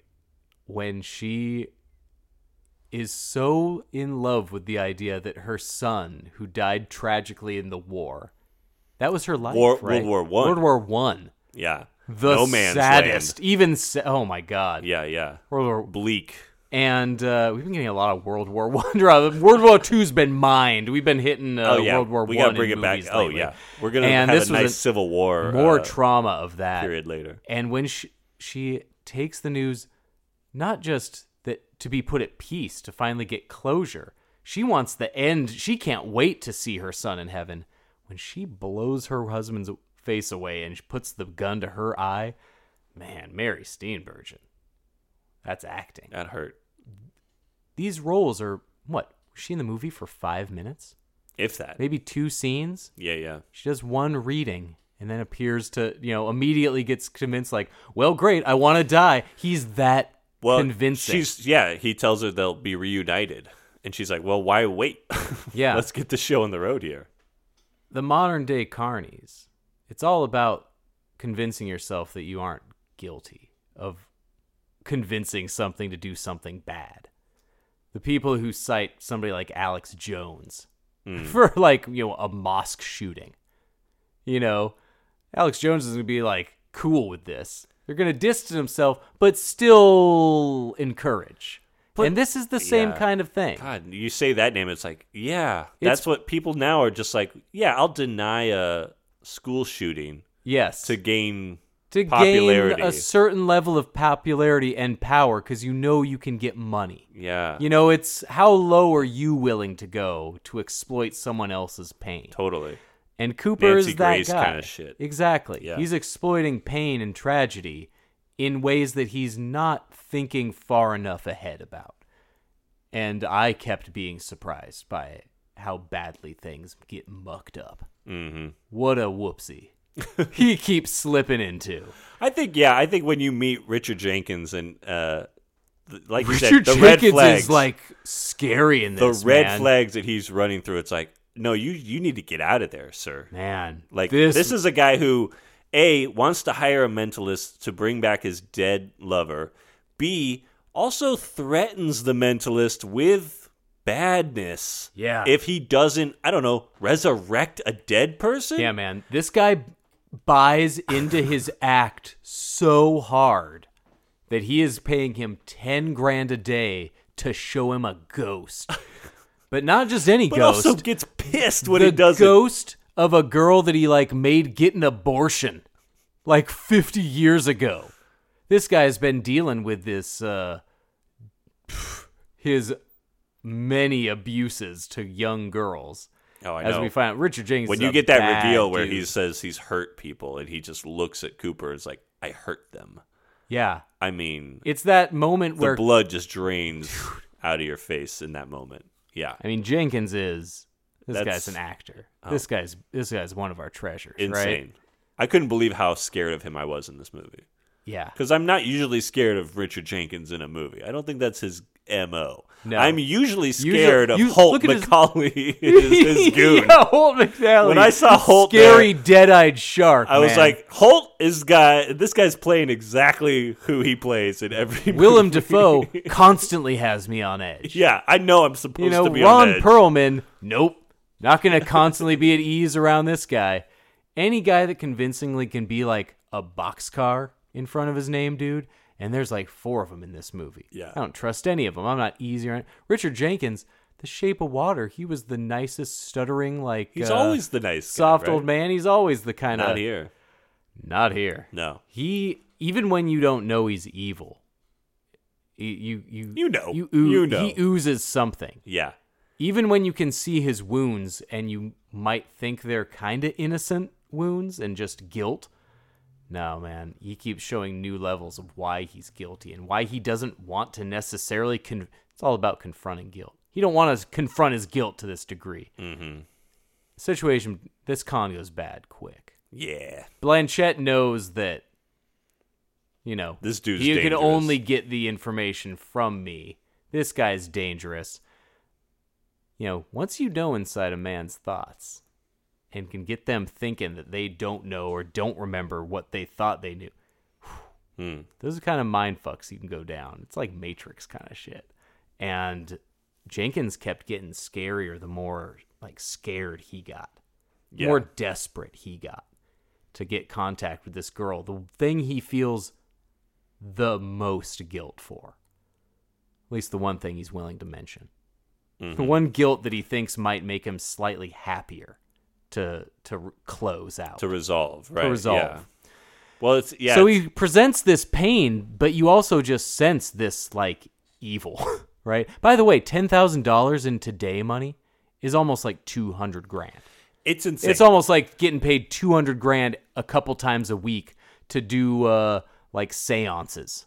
It's uh, yeah, the, the like you said, the rise of Bradley Cooper is almost as impressive as the fall because yeah, Yeah. he's making a dollar for a day's work at the beginning of this movie, and then making ten thousand couple, couple years two in, years yeah, later. ten grand in, hell of a jump. I but it's almost one of those like, man, you kind of for that kind of money, you would kind of maybe not understand, but you could see how someone would be tempted to. I mean, that take it stuff further. can happen quick. Take It's- it further. It's crazy to think, you know, how that could happen from 31 to 41. I'd mentioned Alex Jones. Look at the people that we didn't know about as online reactionary personalities in 2015 Mm-hmm. that are now like an actual part of the news cycle just seven years later, constantly.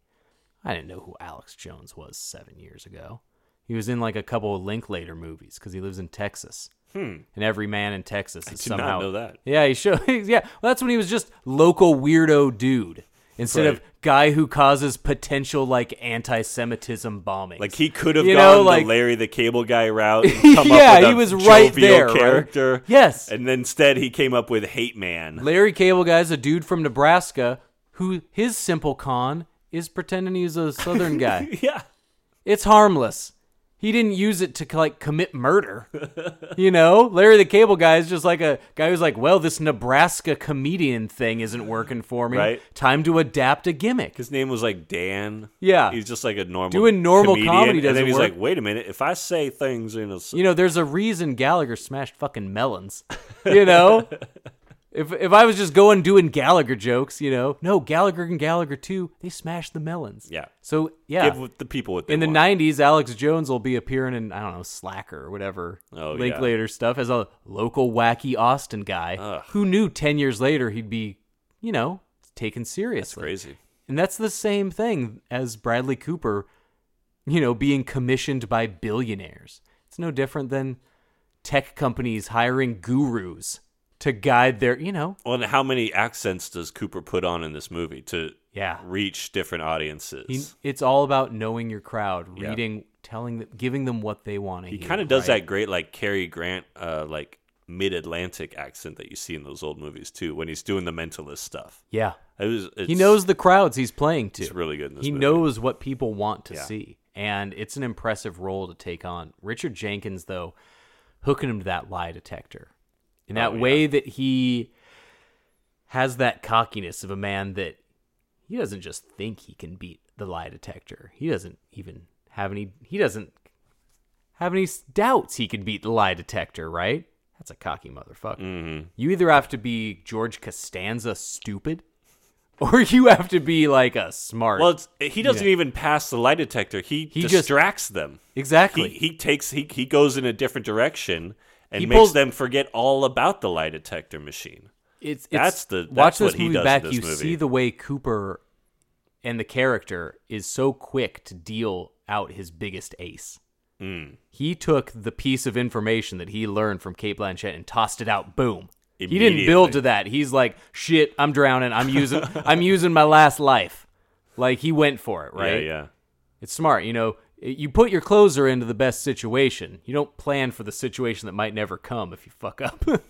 the first, you know, Exactly. the way he uh, just throws that convinces this man within two minutes, beyond all doubt, that he knows something that nobody else could have known.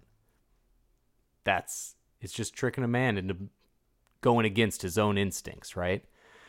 But even he could not have predicted that uh, Jenkins wants him to manifest a ghost.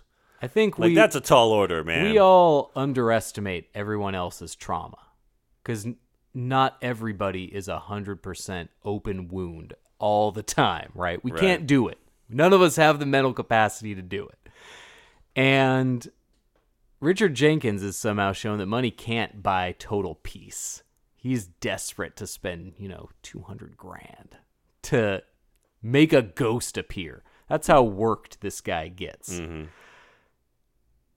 And it ends with him just getting his face literally literally pummeled off. yeah. I mean, the violence this Man. movie inflicts when Bradley Cooper just keeps dragging out the con until getting warned away of doing the spook show. You Right. know, don't do the spook show. It's can't you can't predict the results. You can't people you can't predict how people are going to react to thinking ghosts are real for the first time. If you told me and convinced me within 5 minutes, I don't believe in ghosts right now. Okay. You know, I could be skeptical. I'm still a fraidy cat. He's right behind you. Doesn't mean I need to believe in them. But if somebody convinced me and re- thought that, you know, found out something that I've never told anyone. I mean, how Hmm. quickly would you become a believer? And then how would you react to knowing a thing that you didn't know was possible? You don't you can't predict that. So don't do the spook show. He gets too deep into the work. He believes he can control it. What Yeah. when it gets into uncontrollable waters. And the movie plays that out. So you can see it coming, yet you can't see what level of violence and what level of cliff is going to Right. come. Well, you get that reveal of Jenkins saying it, how he's hurt people before, right before the spook show happens, when Rooney Mara shows up dressed as the ghost. as the g- dead ghost of Like, the woman who died of a that was the best idea we came up with. Okay, That that's when fine. that's your before he's like, great. He's like, yeah, we'll- I, I can make it happen. Uh, I'm gonna dress my girlfriend up in this dress. Yeah, literally before it was like, oh, we got the answer key, easy. Within two days, it's like, look, you gotta smear blood on this wedding dress. Hear me out. Yeah, this You goes off up, the I'll rails. get him to close his eyes and then you run. Yeah, this goes off the rails quick, especially when he Oh, yeah. develops alcoholism within a weekend. this guy is like the Ned Flanders of having a oh, white Oh, yeah. wine spritzer and just forgetting the next month. Insane level. Is that what happens when you don't have alcohol till you're like 37? Probably. is he is he like a but He went hard off the wagon, big time.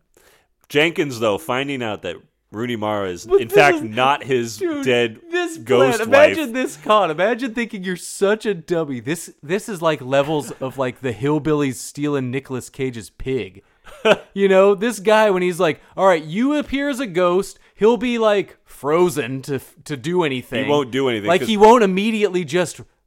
What is he? If I know anything about this character after meeting him in this movie, it's that he's going to do something Yeah. bad. This guy's when he done sees nothing the but ghost of the woman he killed through abortion. You know the thing that he's obsessed over for his life, yeah. his rosebud. He's not just gonna go down on his knees and Citizen pray. Kane sees Rosebud down the path away. He's not gonna just smile at like like it's Yoda looking down upon him, Yeah, just right. like thumbs upping him. Just like, well, there's my sled. You did it. I saw it. I Good saw enough. it. Good enough for me. You know, Citizen Kane didn't want to ride the sled again. He just wanted to Yeah, see man. it one more time. You know, he wanted that memory. Whatever reason, this guy wanted to relive the memory of the girl he forced to miscarriage. And Jenkins shoves Cooper out. The way Cooper still kind of tried to do a like, huh, nothing to see here. like, off the rails. yeah, he's like, all right. Off the Well, rails. yeah, once the gig is up, Mm-hmm. the jig is up, and Jenkins calls him a motherfucker while he's crying. yeah, dude. That I was like, how does Richard Jenkins call a guy a motherfucker and he's crying and it's scary Yeah, man. at the same time? Jenkins was a powerhouse. So good. When he, imagine how angry you would be Oh. if you got tricked in that way, He right? was he was not happy. Imagine the the shame and the foolishness you feel about yourself. The self the instant self-loathing of being so stupid. yeah. Right. When Getting you totally were up caught. on such a, a high horse society, you know, Mm-hmm. in society, you have not dealt with that kind of a low blow. the ultimate low blow, right? You got hoodwinked, man. When Bradley Cooper has to be like, "Look, man, hey, how about we?" when he's finally like, "All right, hear me out." All right, let go of her. Yeah, let go of a wrist, pal. Uh, show's over. Any show's over, folks. you have so many moments in this movie of somebody dropping the voice. yeah. Like, all right, look, here's the shit. Like cutting through it, right? And like you said, Jenkins is angry. He is like shakingly like he is going to inflict vengeance upon this man's. He, even tells says he's gonna, I'm gonna destroy you I or am something. going to Right? destroy. To say that to a man online is one thing. to say that to a man looking him dead in the eyes. Do you see how the camera worked in a lot of these ways? In Dark Night of the Scarecrow, remember how we talked about those over shoulder shots down from Bubba to mm. make his mother look so small, and all of those shots of look her looking up at him all these power elements, the way Del Toro shot, how who would be framed above Bradley Cooper in a certain scene, which scenes he would be towering over. Cooper's like a tall guy, hmm. right? Six three, he's a big guy, but the way they would make different guys look bigger and smaller than him, really, really centered on the power struggle and how you could feel how much control or lack of control he had over the con. And he just keeps looking smaller and Yeah. smaller down the last half hour of this movie as he is getting desperate and, you know, beating a man's face to a pole. That is gross. Kill, he kills him. He right? kills Richard Jenkins with punches to the nose. Just destroys a man. Yeah. Runs over uh his bodyguard. yeah. Runs over Holt. Oh man, Oh, that God. scene where he backs over him and then yeah goes over him again, and you The get violence- That, you get that. You get the arm break, which we haven't seen in a oh, couple Oh, movies now. We needed some breaking. The, yeah, man. Back to the. Now we got a finger fracture. bone. We got a bone break in X. We did get that. We get some bones, but but the violence of this movie is like that real scary violence of a history of violence. Like these people are getting their nose bones broken and shoved Yeah. into their eye and grisly horror movie. And then, he, yeah, he goes to Cate Blanchett to get the money and to get out of there, and she double crosses him essentially, Yeah, and man, then ev- shoots him in the ear. God makes him makes him into a freak, right? shot me All right the layers. yeah, he shot me. My thumb. They broke my thumbs. They- the it's all about like the rug getting pulled out and who can get out and pull the rug out over. Whenever Hmm. a Ponzi scheme goes under, it's all a race to see who can cash out quickest, right? Right. And Cate Blanchett is cashing out. She fully And Bradley out. Cooper somehow does not see it coming. He was so worked. He does not see it coming. He is so surprised. This guy, I thought he was working her the whole time. Yeah. He bought into it that she was a partner? Ridiculous. He left his money in her office. Yeah. I mean, sure, he made a copy of the key, Rent a but safe at a bus depot, my man. I was just gonna say, get a safety there deposit are box. safety deposit boxes everywhere in this era. Come on. Ridiculous. Rent a locker at a bathhouse. Put the money literally anywhere. Put You it can under your mattress. Yeah, man. Stash the like money they did anywhere. in the 30s and 40s. Well, I don't want uh, Molly to find out about it. Good, put it fucking anywhere. Better keep it with my co-conspirator alien-looking lady. Yeah, put No. it to the one woman who I let into my soul. what are you doing, you rube?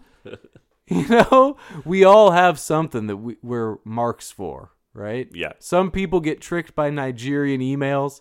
I'm sure I got like What's that? my blinker fluid changed at the Meineke once. I don't know. I probably fell for something. If somebody says my carburetor, I'm just like, well, I guess I need a new Right, carburetor. like, I guess I should get Apple Care for my computer. Uh, Yeah, right. We all get conned in various ways, right? It's all, and uh, once it goes into that level of breaking people's faces and driving over them with your Studebaker, man, that scene. Rooney Mara gets not a lot to do in this, hmm. and even she finally gets her scene before she goes through with like. Okay, so I got this blood that I'm gonna put on my hands and smear on my my belly and vagina, I guess. The vagina part of the wedding dress. The baby making stuff. Yeah, is that how she looked like in these rudimentary drawings? God. But she finally gets that scene of like agreeing to do this just to get out. Yeah. You talked about human trafficking. How many times did they say, okay, I will do this one thing? Mm-hmm. It's all about the, it's, It's the, the same geek, thing man. to making a geek. You- You always tell the guy it's only going to be temporary with the yeah, geek. this one thing until I find a new one, right? Sure, just do this one more con with me, dress up like this dead abortion victim, and then you can go back. You can go back to the circuit. It's always That is just getting fine. them to do that next. I'm thing. glad she did get out though. She finally does walk by away the from skin him. of her teeth, Yeesh. man. She, whew, but Yeah. she gets that scene. She gets to get out. Yeah, yeah. Thank God she didn't. Uh, she had to be witness to some terrible things. You think this world of being in the carnival, the stuff that you think she must have witnessed, but then out in the high society, outer reaches of billionaire Buffalo, saw the worst horrors. It's it's that level of depravity that this movie makes so vivid and mm-hmm. so scary. And yeah, his downfall is fast. The the last 20 minutes of this movie or It's- so are just it's it's heartbreaking. Yeah. It's dark, it's scary. It scares me like basically what happens is Cooper goes full hobo drunk. He's hooked on the stuff He- quick, man. Yeah. The exact same way Willem Dafoe describes getting a drunk hooked on opium laced booze. Yeah. Cooper responds to booze immediately. But that's the that's the kind of stuff that scares me as a guy who's like putting a family together and Yeah. get I just have this new job that's hard as hell, but it's paying Yeah. money and it's like I don't want to fall. I Dude. don't want to get sucked into that. The the kind living of in an RV, getting chased around by cops. constantly being hassled, right? Yeah. Constantly getting kicked down the road. Just this kind of thing hits me because man, we're all way close, closer to winding up like Bradley oh. Cooper than we are winding up as billionaires. 100%. We're way closer to being destitute on the run for something. It sounds awful. I'm not saying I got anything planned, but I'm No. way closer to that happening to me than I am living Richard Jenkins. A lot of us are, you know, one bad day, one bad month away from yeah, squalor. yeah. It's way more people are closer to Bradley Cooper in this movie. Yeah. and a lot of us, thank God, aren't going to see this level of fall. Uh, some of its choices, sure. Oh yeah, you know, I uh, yeah. He fucked up a lot. he, he made some maybe fucking that's what I mean. bad calls. My fear is that I'll fuck up a Yeah. bunch, you know, and just throw things away that I don't yeah, want to throw away. yeah, man. This You movie know, can prey we all on that have kind of that- fear. I think we all have that potential Yeah. to to fuck things up and to and Any to one of just- us are one day go away off that from cliff. from a from a life altering occurrence. Yeah, One one some person falling you down didn't shit. see at the stop sign. Boom, your life is completely different. Hmm. Bradley Cooper made bad choices. He went too far and thought he could manipulate his way into riches and kind of almost did. Kind of got away with some Yeah. shit. Kind of did some did some crazy things. could have had a nice little life scheming people in Buffalo. Uh-huh. But I he, love but he just he couldn't help keeping his hand out of that honeypot. You know, My favorite con men in movies are the ones that keep it keep it at a level. In Thief, Mm. when our that you talk about evil old guys, he's got like this suburban nice ranch house, wearing his jogging suit. The most evil dude in town just lives in a cul-de-sac. You know, yeah, um, it- that's the evil that scares me. You know, the normal, how like Albert Brooks in Drive, William Hurt in History of Violence. These are normal guys. right. They're nice Tony guys. Soprano, like mid level. yeah, the guys that keep it at a keep it at a like reasonable level. Yeah. you know, we aren't. We're keeping it honest here. That's scary. That, that's that's all around us. We don't know who that is. We know somebody though. Mm-hmm. we just don't know it. And uh, but it could become us. That's uh, like the, Yeah. the very end of this movie. I've had where- friends that rode rails. Sure. You know, Okay, my buddy yeah. Dan in Portland, he rode rails for a couple of years, man. We're not that far from the punk scene. We used to be somewhat punk rock. We went to house shows. You've lived in places lived with in fucking seven, eight people, Sure, man. Yeah, yeah, yeah. You know, that's not that far it. off from carny lifestyle, right? Is that that far from being a carny? You're like, Yeah.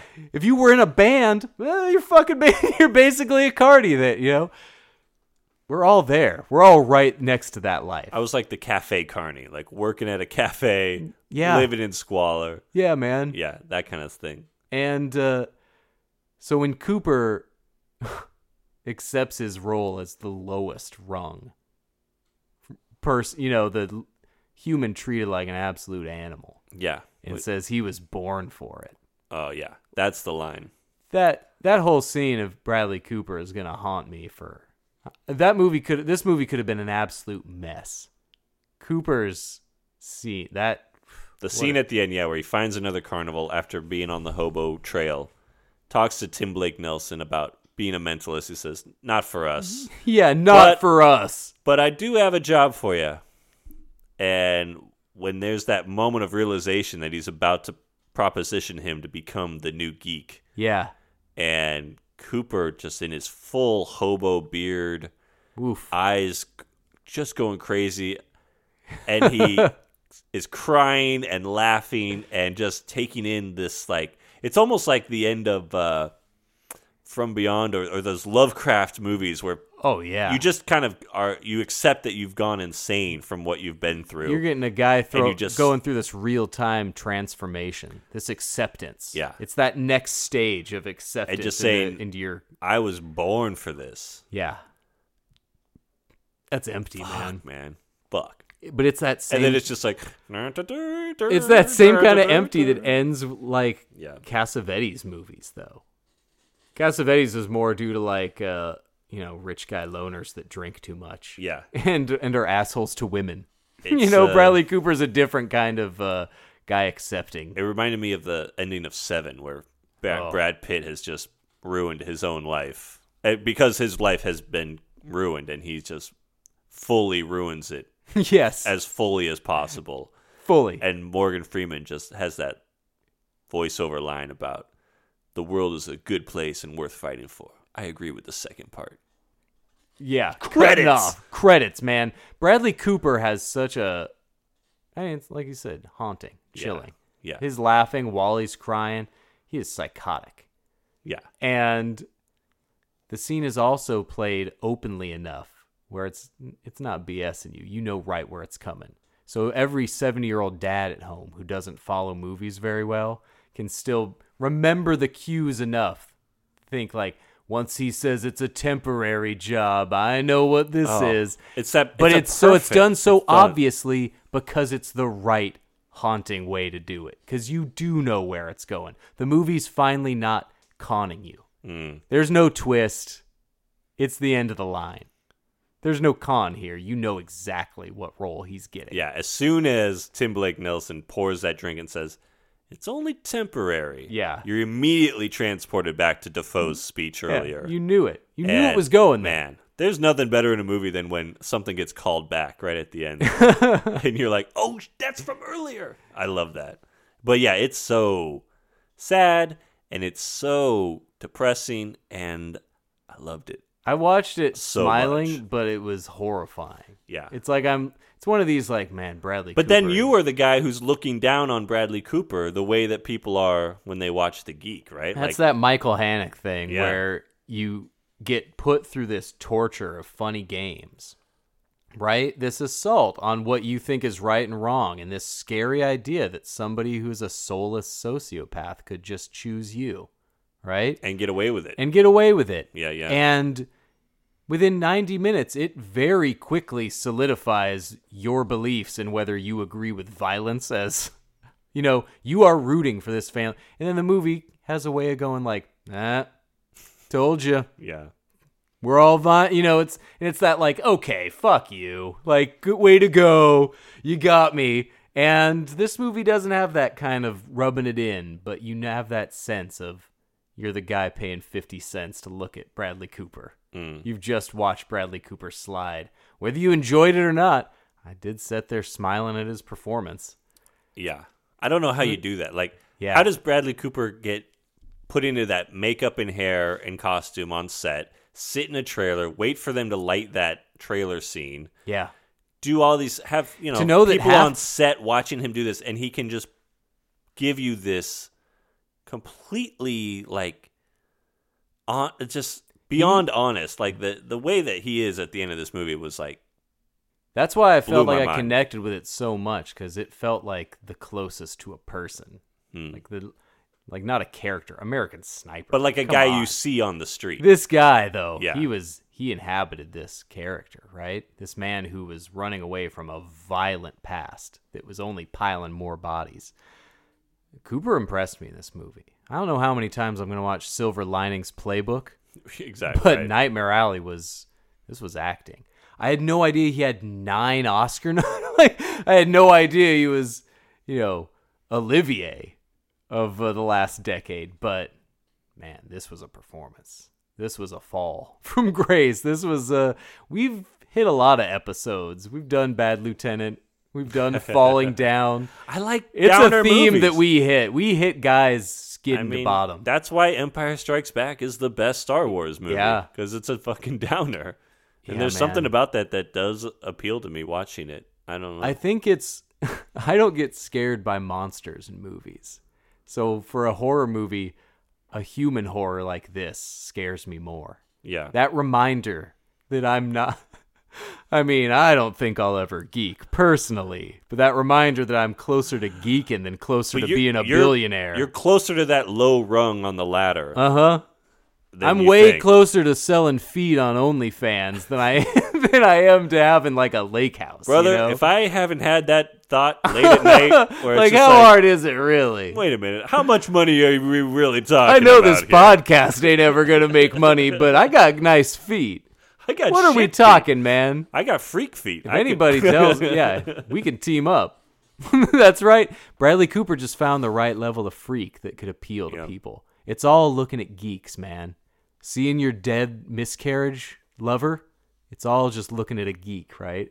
The movie just shows what each person's willing to accept. This is a great movie. Hmm. 2021 was a movie's year. This movie accomplished this kind of connection. It was split up between by COVID. Yeah. It Oh. was shot entirely in two parts. Oh wow. They broke on this movie for months, right? This movie has such a vibe and such momentum. To know that that was filmed with that big a break, like this was an That editing, even more impressive. production, acting achievement. Because this to me, yeah, for Guillermo del Toro movies, like this is the most cohesive. Just well, it doesn't have that supernatural back door. movie. There's no me, yeah. escape. There's no uh, there's no trap door. Well, it was a ghost. Yeah. like people have consequences. They face down their past. It happens. You can't outrun it forever. They, I thought it's, uh, they knocked it out. This is a movie that I had problems with when I saw it, and then I saw this movie in theaters at Christmas. I've been thinking about this for four months. Mm-hmm. This movie keeps coming up, and those are the ones that are sticking with me these days. We watch a lot of movies. when you're still thinking about a movie four months later, things that it showed you, things that made you think about, that's a top. Well, that's top notch. When I watched this movie originally, like like I said a week ago, Yeah. as as dark and depressing and bleak as it was, as soon as it ended, it was like I gotta watch this movie. Again. Yeah, this I gotta watch this again. And uh, yeah, watching it a second time, it was like, yeah, I'm probably gonna watch this movie again. I mean, this is is it controversial to say it's Del Toro's best? I think it's his best. I've I- gotten more out of this one than any of his other movies, and I love plenty of his movies. I, I yeah, I mean, uh, I think it's got to be my favorite. Yeah, Pan's Labyrinth tapped into that similar nostalgic connection while showing that not not that nostalgia isn't necessarily good. People are escaping shit. It hit a certain thing. I'm sure if I watched that one now, I'd connect to it differently than I did in 2006, right? Right. But this is an emotional connection. This felt real. He's spent so long in monsters and fantasy and supernatural that this felt like no tricks. It felt like he's been making fables and like not kids movies, but like it felt like this was much more the yeah the This is like an American history piece in a Yeah. not too distant past. People that are still alive from that era. That's crazy. So this is more a document, and it felt like it took like an honest look at it Mm-hmm. in a way that I don't think we've gotten from a carny movie or a geek movie or any of it. It was great. yeah man. not what I expected. See this movie. It's on every streaming service. I enjoyed it so much. This movie flopped at the theaters. They're selling it. They're putting it everywhere. Yeah. And it deserves to be seen. Scorsese was right. See this movie. This'll this one it got Oscar notice, but nothing for acting. This is the kind of there needs to be an ensemble Oscar. Mm. This movie was carried by everyone for a brisk two and a half hours. I could have watched two more. Yeah, I I I I'll, I'll, I want more. I want a- a, three hour cut. this was a I want journey. whatever else there is on the floor. I put it on the screen. Not the editing was incredible, but man, I just I want to spend more time in the worst world possible. I know. I don't know why I'm doing this to myself. Doesn't seem man. like I would. Yeah, but I the do. hell am I doing? Came to this though. It did. Find this movie. Uh, it's a ride. It's tough, but it's honest and like nothing else that I saw last year. In a year where I saw some cool movies. I know. We're in it. We're finding great stuff. Movies are back. I'm still yeah, movies are so back, right? Man, I'm Eric. I'm Charlie. It's gonna keep coming to this. I'm locked in I a 2021 groove. Thanks for listening, guys, and Thanks. good night.